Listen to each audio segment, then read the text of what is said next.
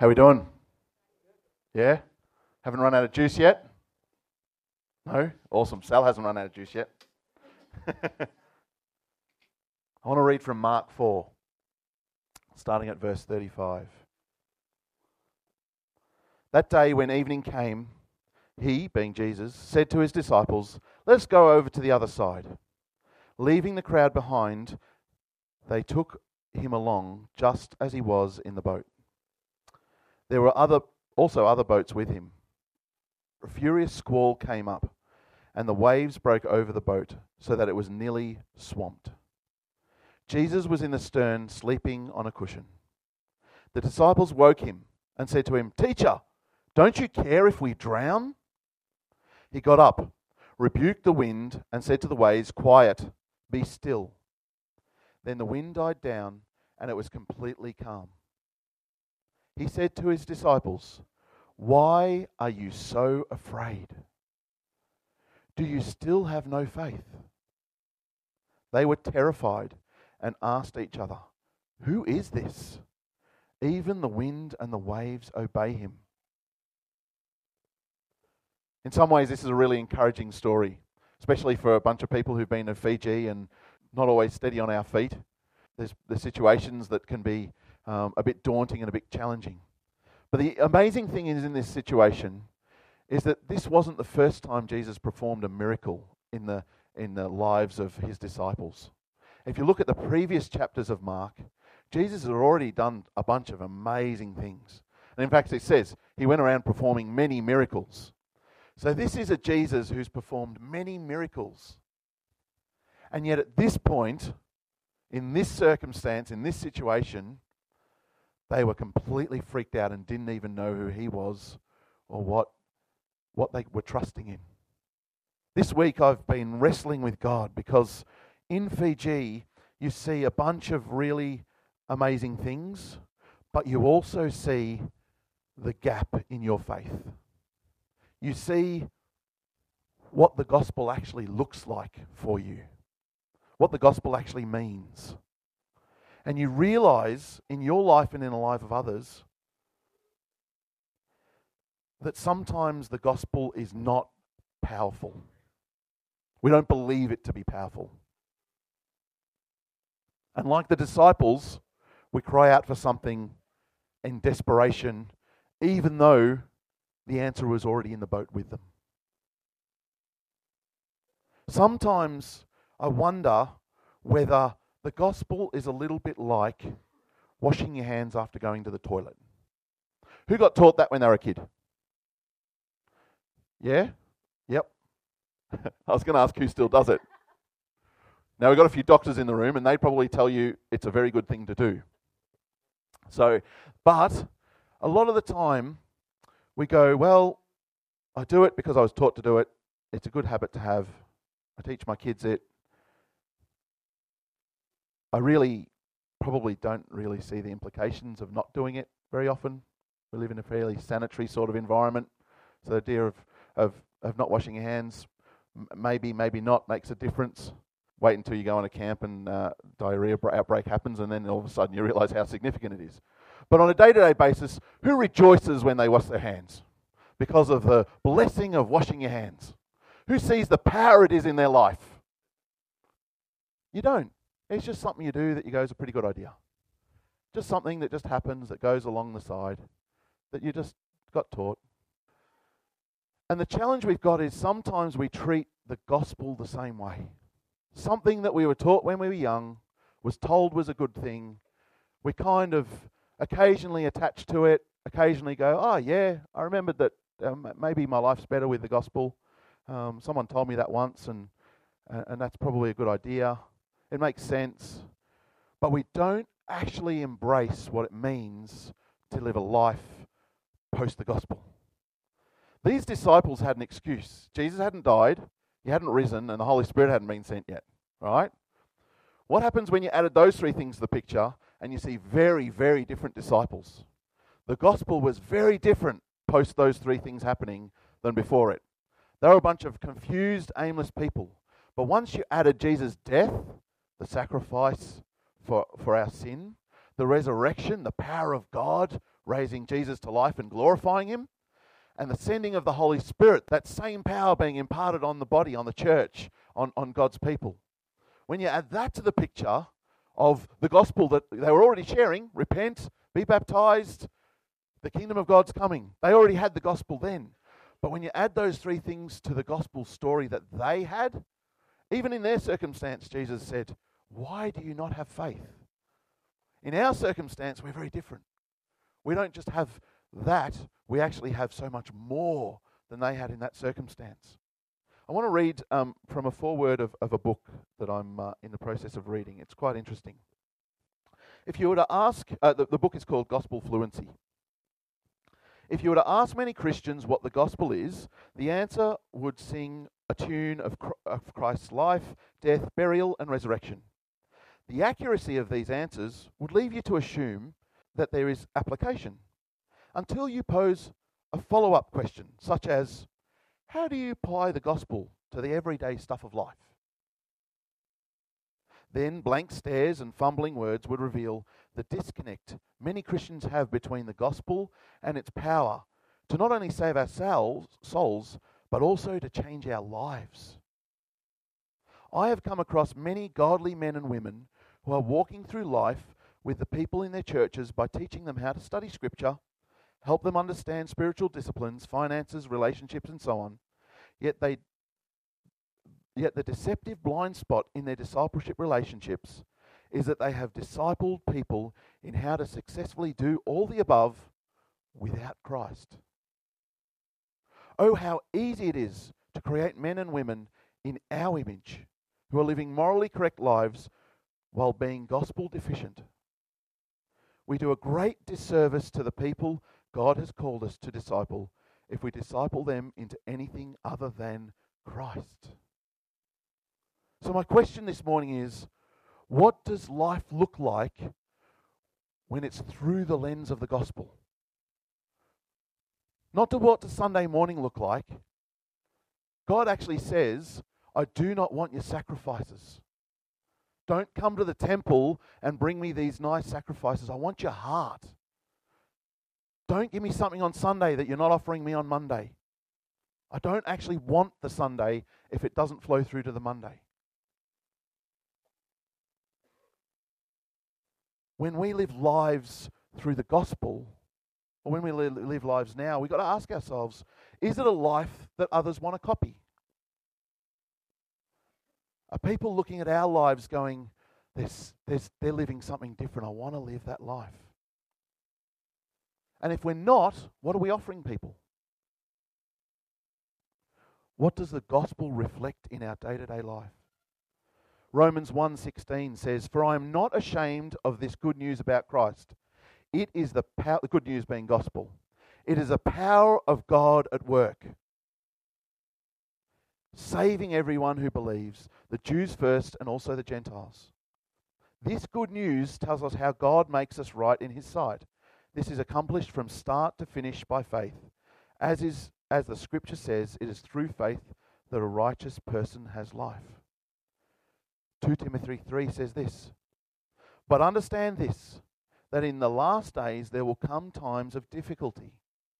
For people will be lovers of self, lovers of money, proud, arrogant, abusive, disobedient to their parents, ungrateful, unholy, heartless, unple- unappeasable, slanderous, without self control, brutal, not loving good, treacherous, reckless, strolling with conceit, lovers of pleasure rather than lovers of God. Now, this is where it gets interesting having the appearance of godliness, but denying its power. His next line is avoid such people. Pretty harsh. He goes on to verse 14. But as for you, continue in what you have learned and firmly believed, knowing from who you learned it and how from childhood you have been acquainted with the sacred writings, which are able to make you wise for salvation through faith in Jesus Christ. All scripture is breathed out by God and profitable for teaching, for reproof, for correction, and for training in righteousness, that the man of God and women may be complete, equipped for every good work. So we have this foundation of power that actually we look through for every good work. Every day we make a choice. Every day we choose to live through the gospel. I want to share a story that really shook me from Fiji. There was a guy that Tanya and I met uh, 13 months ago in Fiji. His family, his, his, his mum had been miraculously healed, so they gave up their idol worship, Hinduism, and they chose to explore this journey of faith in Jesus. And so when mum and dad do it, the whole family does. So mum and dad said, This is what we're going to do. We're not Hindus anymore. We're going to be Christians. So the kids did it, and their kids did it. And, uh, and so three generations like that have gone, We're going to follow Jesus. Four months ago, he went, I'm going to make a personal choice to follow Jesus. I want to be baptized. One month ago, he decided to pray and fast. 16, in, 16 days into his praying and fasting, his very disabled 12 year old daughter died. So we went and spent some time with him. What he didn't say, that Pastor Elijah had told us, was that he was actually praying for his daughter for those 16 days. But this was his prayer. Think about this through the lens of the gospel. What would you pray for your daughter? And this really shook me. He said, Lord, my 12 year old daughter has a tough life ahead. There's a lot of care that she needs, but also her quality of life is not so good. I want to give her up to you. And I know you can do two things you can heal her, or you can take her. It, it's in your hands. I was like, wow, I don't think I'd pray that prayer. And 16 days into praying and fasting, she quietly passed away. The selfishness in me goes, Where's the justice in that? But he said, No, through the lens of the gospel, I believe in a God of power who knows better for my 12 year old daughter than myself, who knows more about her circumstances and the blessing it was for her to be released into his presence and to be rejoicing in heaven with him than for me to get to spend the next 30, 40, 50, 60, however many years with my daughter. Wow. That's faith. That's living through the gospel. That's amazing. There were plenty of times in Fiji, and you'll, you'll be able to talk to the guys about this, where we were working out of a position of weakness. In fact, in some ways, we set this up. We had a measure which was a Fiji measure. What was it called? Fiji, Fiji check. Fiji check. Three numbers out of 10. How are you physically? How are you emotionally? And how are you spiritually? And it was a good way just to be able to connect as team because if you know any young adults, how you doing? Yeah, right. Doesn't really say very much. Um, and you go, oh, can you give more details? Yeah, not bad. and that's all you get. So this was a way of trying to tease out a little bit of detail, uh, uh, actually understand something. Um, but there's, there's something really significant that I've realized that's flawed with this picture. And two of the guys in the team actually picked up on it. So Steve started saying, I'm all tens. I'm 10 out of 10 across the board. Because I've got Jesus in my life. I want to look through life through the lens of the gospel, and I want to say I'm 10 out of 10 in everything. I'm not going to let anything get in the way of that. And you go, yes, that's awesome. Darren had a different approach. He said, I'm spiritually two. He said, the reason I'm a two is because I've got so much room for God to grow me. So, physically, in my personal circumstances, I'm a two um, uh, uh, uh spiritually, but I'm going to give God some room to move here. And you go, that's awesome. And I want to just paint this picture in a bit more detail because this is really actually quite significant. And I think it's a bit flawed in our thinking of who we are and what the gospel means to our lives. So this is little me, right? Bit empty. Lord, fill me. I'm feeling empty. So I go to the Lord and He fills me up. Oh, awesome. Thank you, Lord. You are so good. I'm going to go share some love with Sam and I'm going to pour into Sam. Oh, that's brilliant. Thank you, Lord. That's brilliant. I'm going to pour into Daniel. Yeah, okay. Well, watch where pour it, hadn't I? Over the cables. Um, pour into people. Oh, God, I'm a little bit empty. Can you fill me up? Oh, thank you, Lord. That's much better. And this is our measure out of 10, right? This is what we often do and what these guys were kind of balking at. What is the capacity of my cup? Me. Yeah? So we go, God, fill me up, encourage me so that I can work to my full capacity. It actually isn't the picture of the gospel. This is what the gospel looks like. What's the capacity of the cup now? It's kind of irrelevant, isn't it? It's no longer I that lives, but Christ that lives in me. And if that's the case, if it's Christ that's alive, if that he died and rose and sent his spirit, not so that I can be the best Matt, because we all know what that looks like, but when Christ is alive in me, that's awesome.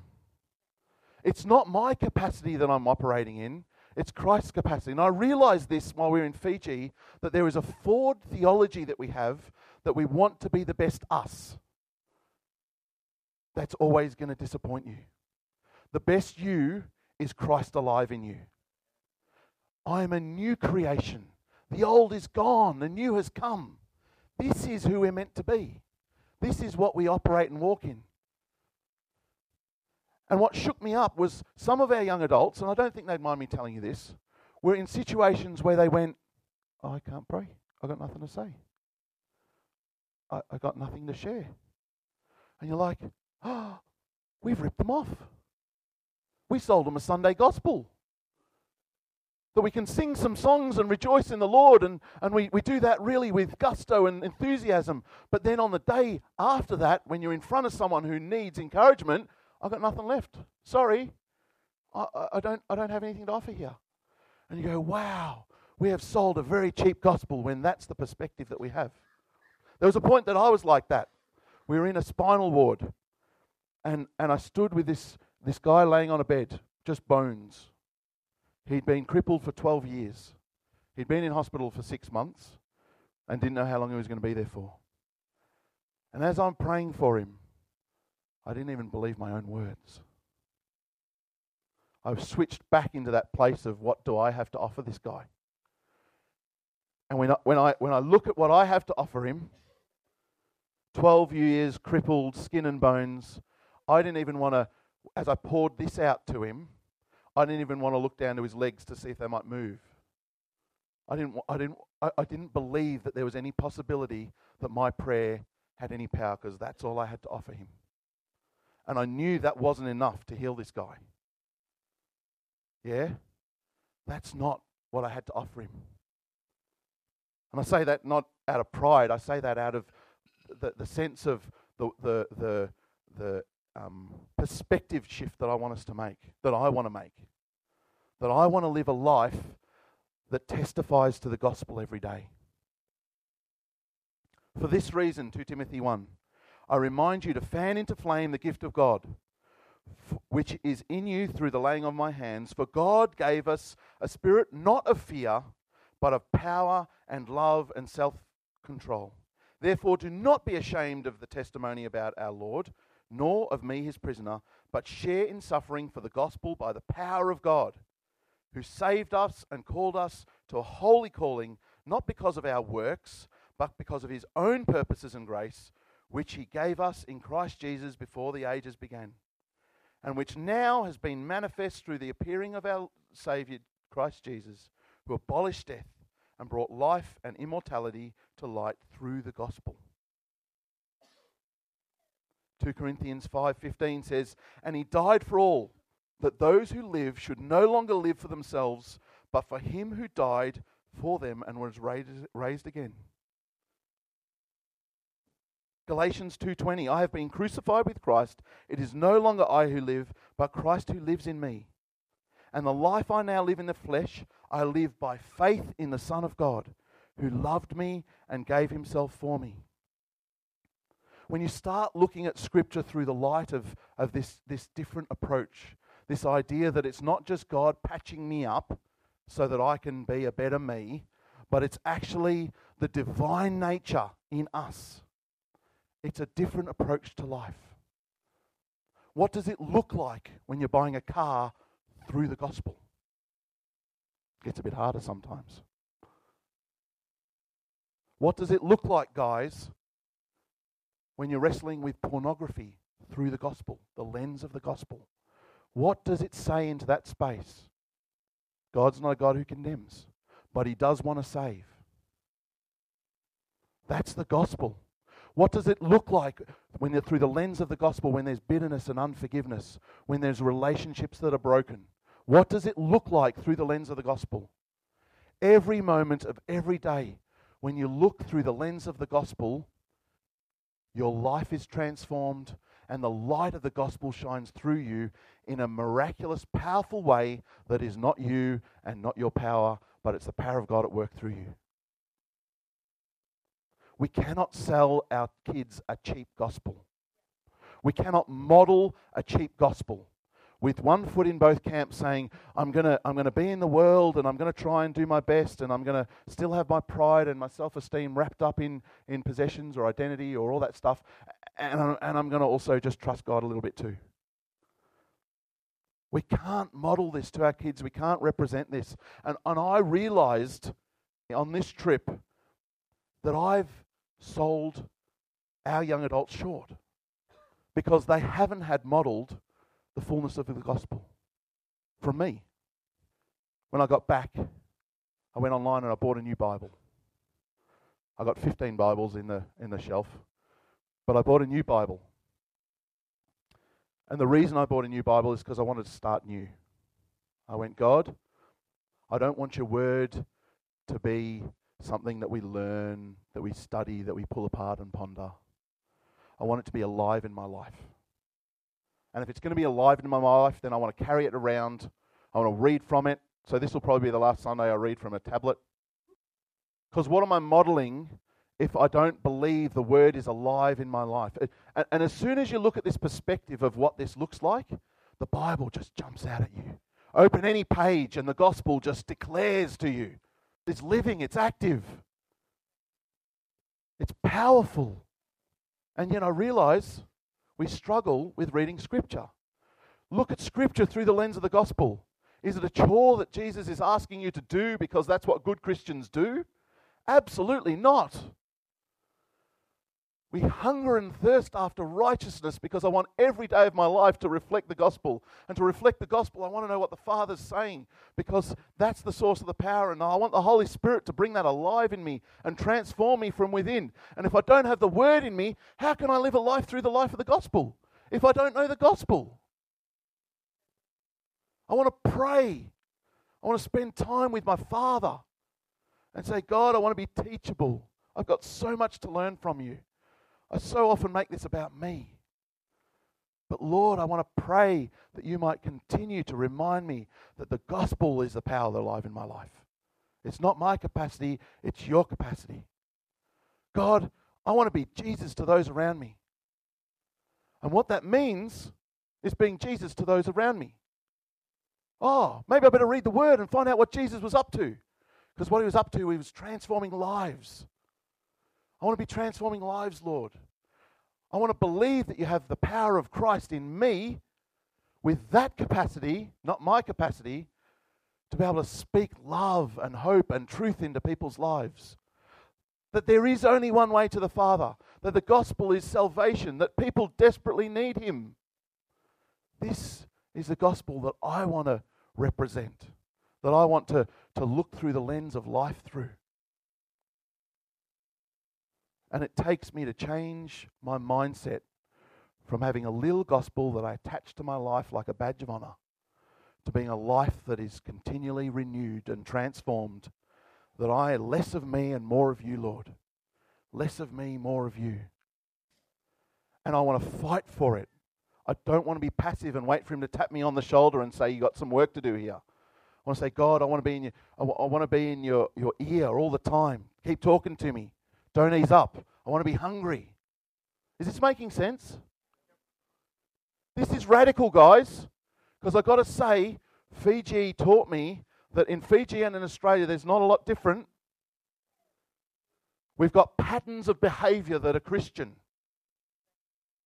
Awesome. It's a lie. The patterns of behavior, and we were talking about this Activate group, Do not conform to the patterns of the world. Guess what? Church has patterns too, and they're patterns of the world. But do not conform to the patterns of the world, but be transformed by the renewing of your mind. Get a new way of looking at things. Look at it God's way, God's capacity, God's gospel, not ours. Then you will be able to test and approve what God's will is his good, pleasing, and perfect will. And that verse comes after Romans 12:1. Therefore, brothers, I urge you.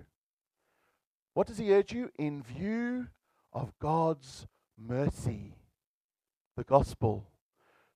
Operate from a perspective of looking through the gospel, God's mercy. In view of God's mercy, offer your body as a living sacrifice, holy and pleasing to God.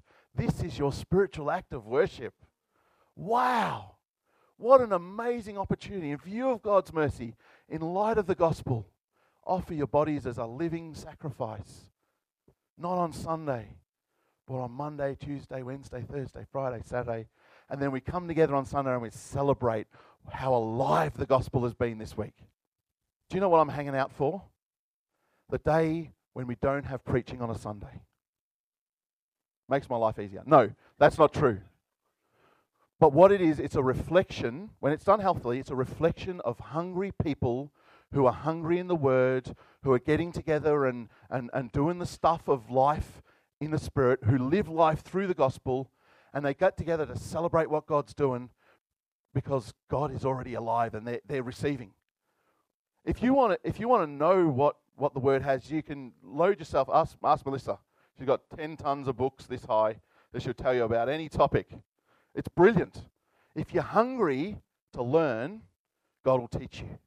Now, I don't think we're ever going to get to that day because there's always new people, always young people, always. You need to feed people milk, yeah? I'm, I'm not saying that we, we don't want to teach people. That's valuable. But I want to get to a posture of being hungry after God. Each day, Lord. Each day, Lord. Hungry. Hungry for you in this situation. In the worst ones, not just the good ones. I don't want to just celebrate you when things are going well. I want to see your gospel when things are hard, when I'm battling today. What does, what does my life look like through the lens of your gospel? Your power at work in me. I really want us to make a stand today. I want us to make a choice, which we, we, we make every day. Hopefully, this is not the first time you've made this choice. But I want to stand and make a declaration to you and to God to say, I don't want a cheap gospel reflected in my life. The only things that are going to help that is going to be accepting Jesus and his power and trusting the Spirit. I'm not saying work harder. Please hear me. I am not saying we need to labor more. I'm saying we need to trust what God has declared over our lives. We need to trust what God has said and walk in faith. So this morning, I'd love if that's something that you go, God, I want to change. And guys, I do believe, as I was praying on Friday, that, and it might not be guys, but uh, I, I had a sense that guys need to stand up and say, God, I want to see pornography through your eyes. I don't want to be in a place of condemnation, but God, I do want to be in a place of salvation. And so I know this might make it a bit awkward for you. Um, you may be standing up not because pornography is an issue in your life. That's okay.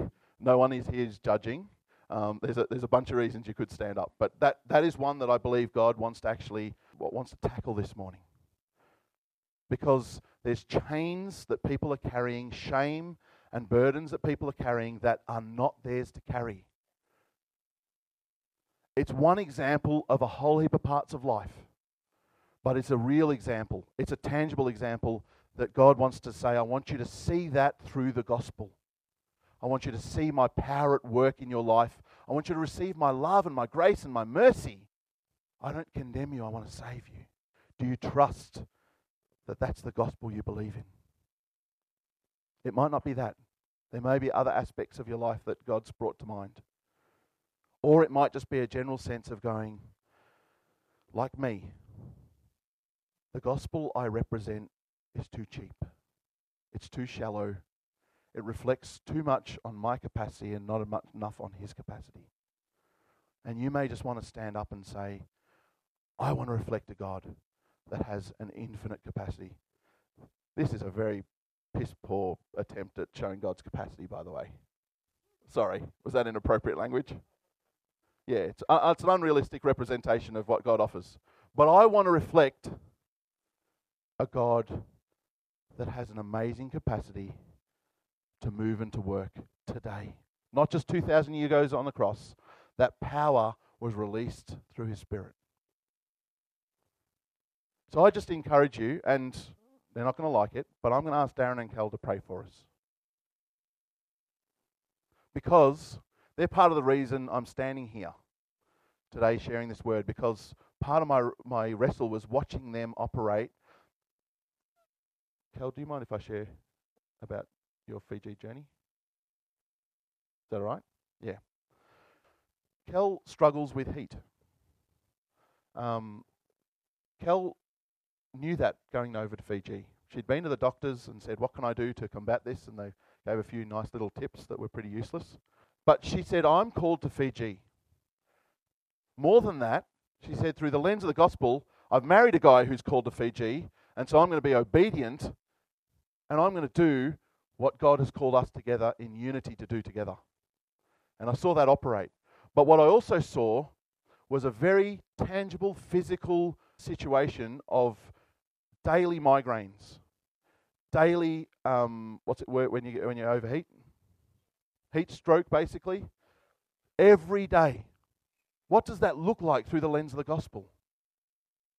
It looks like rest, absolutely. And Cal very carefully, strategically found opportunities to rest. Very important. God doesn't call us to flog ourselves. But she also said, through the lens of the gospel, this does not define me. I still have something to offer. I'm not going to say this is a waste of space and a waste of time because I'm physically limited. She said, I'm going to fight. I'm going to fight. I'm going to get around the team. I'm going to go out when I can. I'm going to come back and rest well. I'm going to make sure that I, I do everything I can to preserve my body, this gift of God. But I'm not going to let it define what I'm capable of doing. Because I believe God has greater things in store for this team, greater things in store for me in Fiji than to go, I'm going to come and be obedient and I'm going to sit in a room because I can't go outside. And for me, that was an amazing testimony of the gospel at work in someone's life. It doesn't have to be Fiji. Any circumstance we face, we need to look at through the gospel lens. So I just encourage you, and, and this is why I've asked Darren and Cal to pray for us. Anyone who would like to respond and make a declaration of saying, Lord, I want to be a man or a woman that reflects your gospel, not my gospel. Your capacity, not my capacity. Your grace and mercy, not my grace and mercy. Your power at work in those around me, not my power at work in those around me. If you want to make that declaration, I just encourage you to stand up now. And, and I know I'm standing already, but I'm standing up. And this is not a cheap response. This is between you and God primarily, but it's also an opportunity to stand with each other and say, let's not sell each other short. So often we look around and we compare and we go, I'm doing all right compared to that person. Let's set the bar at God's bar, God's gospel, Jesus Christ's gospel, not ours. Let's keep each other accountable to what we've stand, standing up to declare. Let's keep each other um, in a place of saying, let's spur one another on. Let us reflect the gospel in each other's lives so that others may be inspired to reflect it also.